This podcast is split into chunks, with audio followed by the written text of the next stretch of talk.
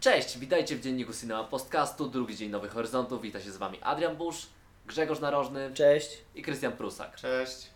Jak wiadomo, nadajemy teraz z hostelu Trio i opowiadamy Wam o drugim dniu Nowych Horyzontów, e, czyli festiwalu, który tak najbardziej interesuje nas e, co roku. No, już nie da, się tego, nie da się tego ukryć. Codziennie relacjonujemy nasze zawody bądź e, nasze ulubione filmy z tego festiwalu. Dzisiaj opowiemy Wam, co widzieliśmy dnia dzisiejszego. Eee, zacznę od siebie, tak? Zacznę, zacznę od siebie nieskromnie.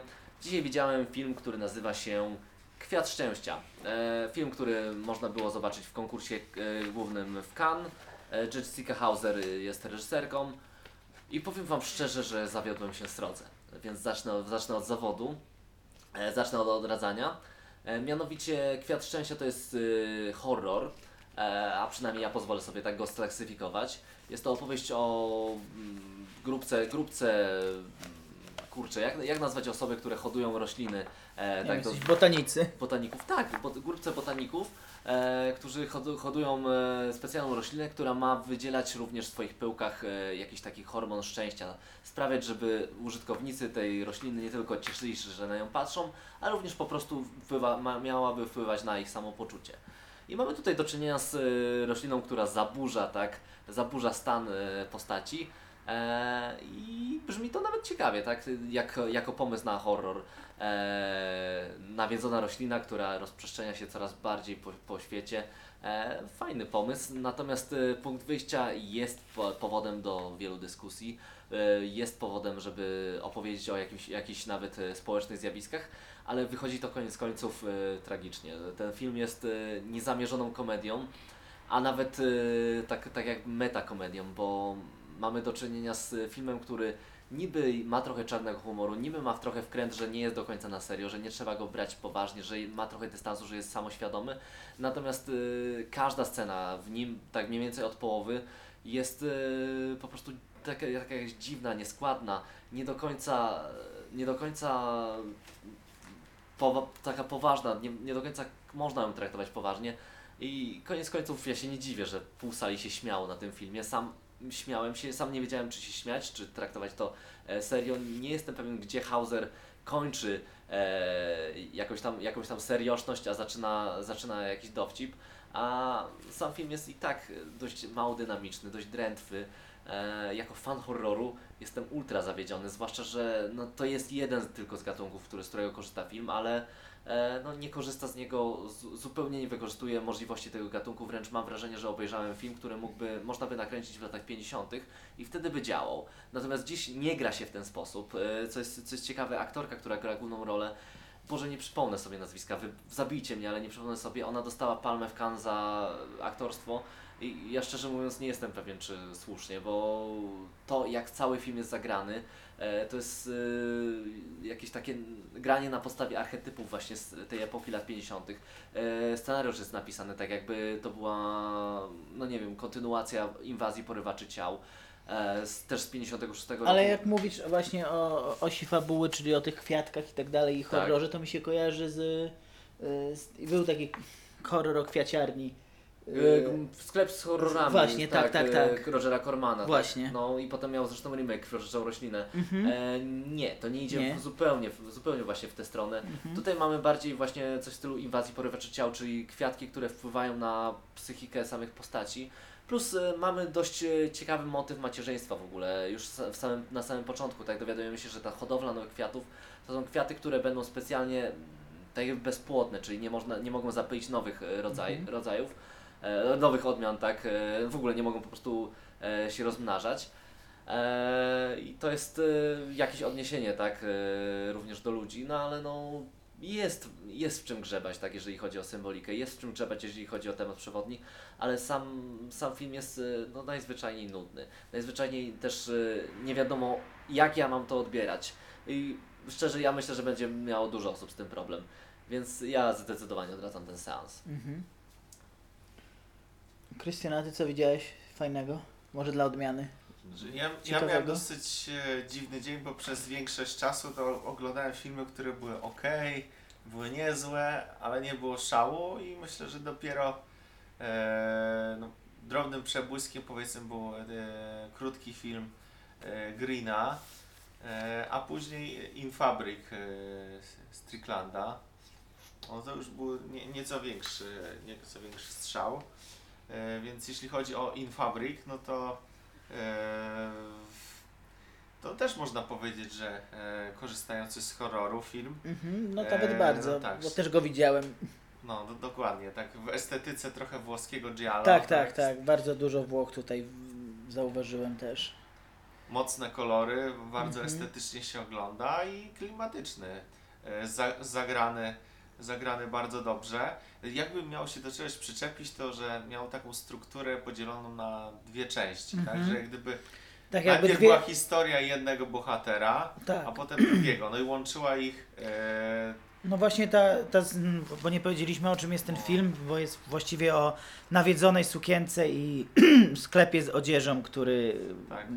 który właściwie tą, tą nawiedzoną, poprzez tą nawiedzoną sukienkę jakoś opętuje, można powiedzieć, ludzi, czy... No dokładnie. I e, ta sukienka potem e, morduje albo różne dziwne Tak, rzeczy tak, wyrabia. Czyli- czyli- niszczy pra- pralki.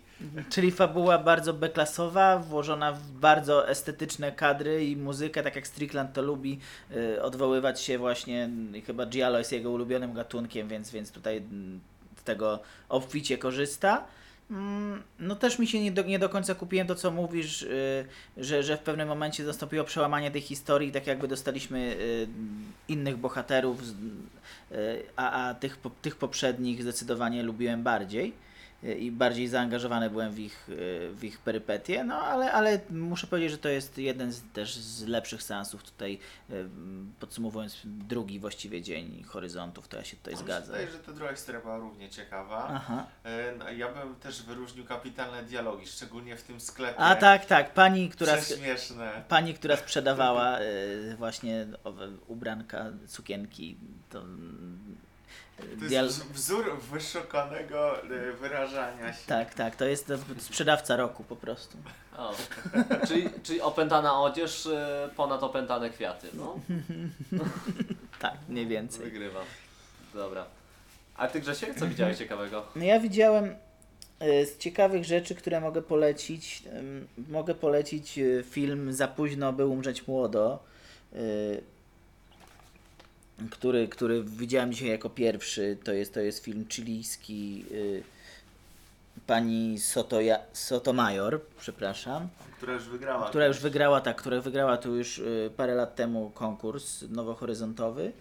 Y, To jest właściwie takie, mm, można powiedzieć, typowy, typowy, nietypowy, ale y, film inicjacyjny, kino coming of age, które rozgrywa się gdzieś na, na, na prowincji.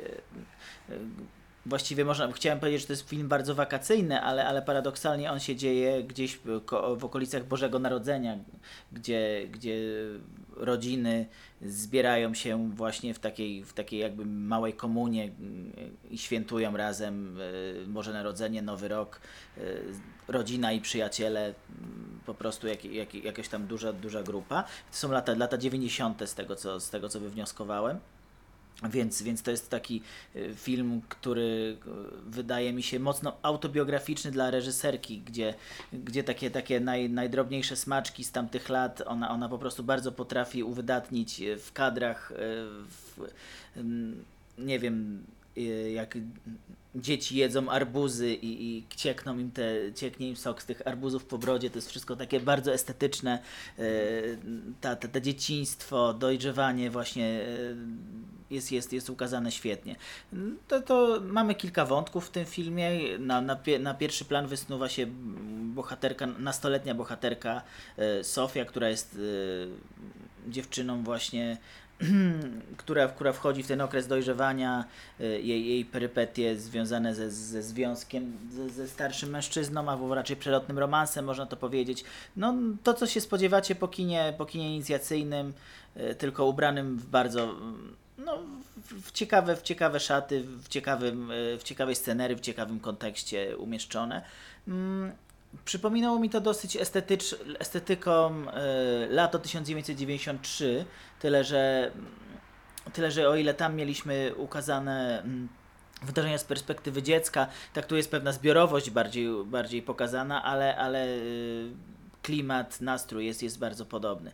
Mm, Pewne wątki też kojarzyły mi się z Romą nawet. Y, Nie wiem, nie wiem na ile to było celowe, ale, ale pewne wydarzenia y, wyda, wydały mi się niejako kopiowaniem y, Romy troszeczkę.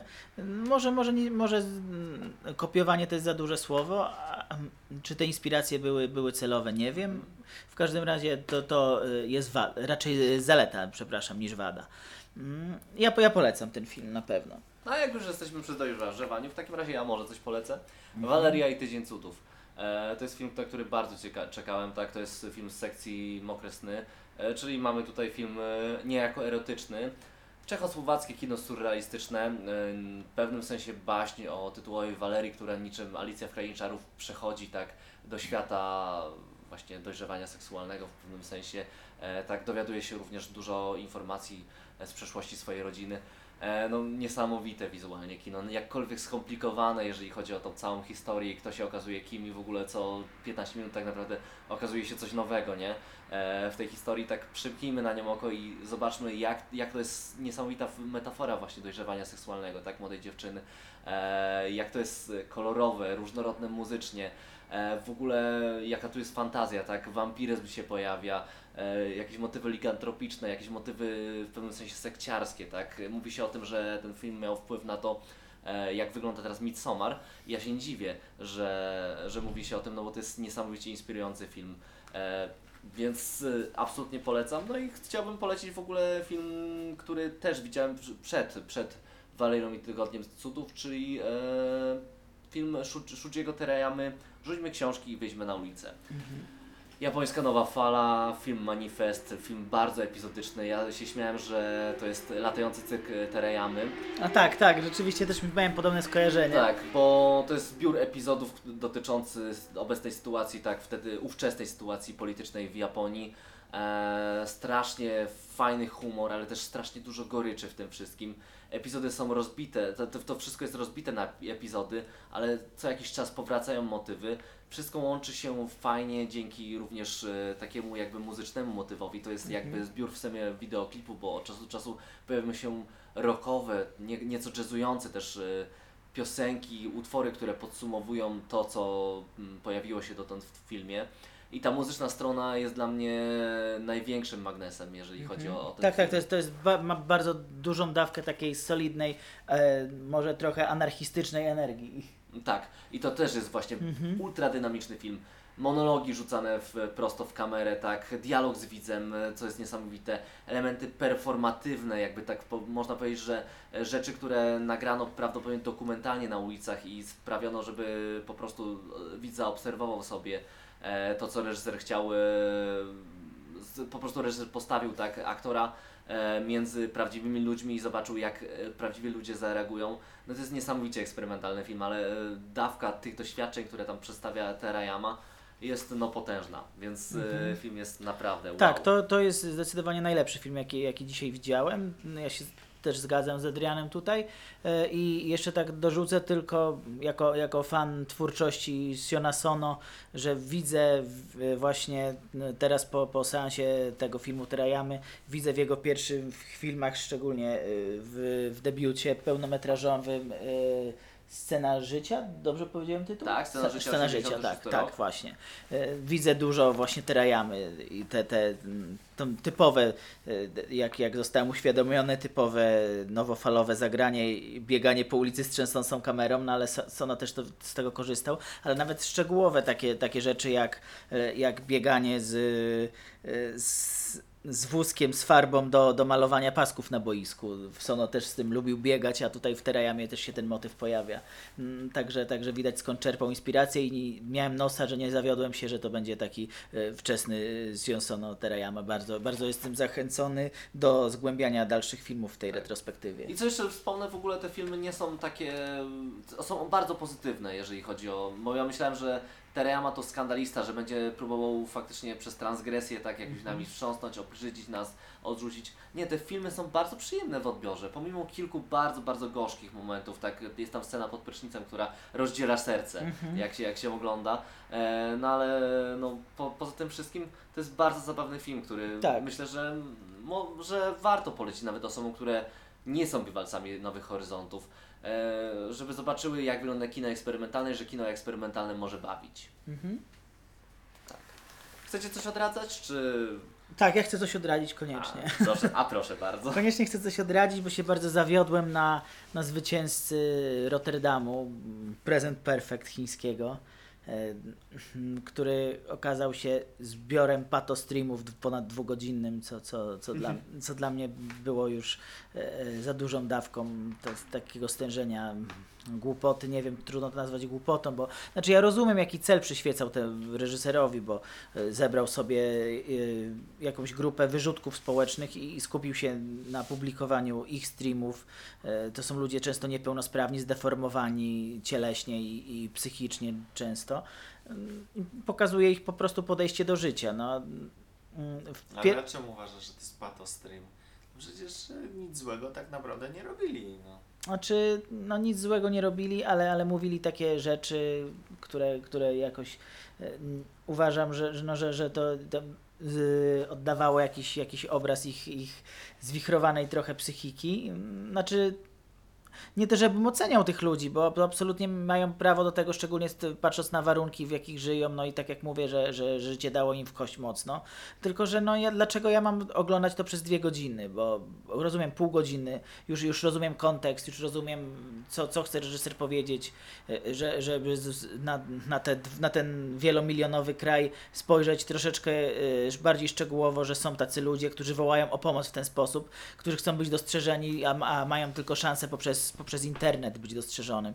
Tylko, że to, co oni mówią, to, co oni robią, to było tak już powtarzalne, skupił się na, na kilku postaciach, e, których naprawdę nie chciało mi się już, już słuchać i miałem tego dość. No. Chyba niepotrzebnie do nich wracał. Też, też Mhm. znaczy mi w- umiarkowanie się podobał film, ale zgadzam się, że, że już trochę był męczący. Na początku tych bohaterów jakby było więcej. Tak. Myślałem, że będzie jakoś tak szeroko zakrojone. Mhm, a później sobie, a później z czasem sobie wybrał właśnie kilku, do których streamów wracał i, to- i to było to rzeczywiście Spodziewaliśmy chyba się, że będzie to jakiś e, jakieś, że to na ogół społeczeństwa będzie można coś powiedzieć Mhm. o, o No ja- ja myśl- jako takich. Ja myślałem, że, że reżyser nada temu jakiś kontekst, nie wiem, czy, czy przez jakiś komentarz, czy przez jakieś dodatkowe sceny, a to jest po prostu montaż e, streamów z, z tych popularnych jap- e, chińskich, przepraszam, serwisów, e, które, które zdobywają popularność. Zabieg ciekawy, na krótką metę, aczkolwiek nie rozumiem tutaj, nie wiem, jakie, nie, nie jestem pewien, jakie filmy były inne w Rotterdamie, ale, ale na pewno no, ta nagroda nie jest, dosyć, nie jest dla mnie zrozumiała i dla mnie jednak zawód. Dla mnie takim zawodem, myślę, że, e, znaczy czuję jakbym postawił e, na złego konia, że tak powiem. Mhm. Bo e, bardzo liczyłem na retrospektywę Alberta Sery i tak e, obejrzałem e, Honor Rycerza i no, no, nie jestem do końca przekonany. Chyba nie jest to może moje kino. Chociaż e, na przykład e, jak kilka lat temu widziałem śmierć e, Ludwika, to byłem zachwycony, więc być może dam jeszcze szansę. Kilka innych filmów y, obejrzę, może bardziej mi podejdą, no ale i tak powiem zazdroszczę, jak mówić o, o Terajamie, a nie, raczej nie będę miał już możliwości go zobaczenia. Przynajmniej nie A na co jest nie tak festiwalu. z honorem rycerza? No, nie wciągnął mnie, że tak powiem. Jest historia e, Don Quixota i Sancho Panza, znana Mhm. wszystkim, no ale przedstawiona od takiej strony, że po prostu chodzą, rozmawiają, niewiele się dzieje. No niby, Jak to okej, Sery, to mi nie tak? przeszkadza, ale no, nie- czy coś z tego wynika, trudno. Jakoś nie poczułem zupełnie tej historii.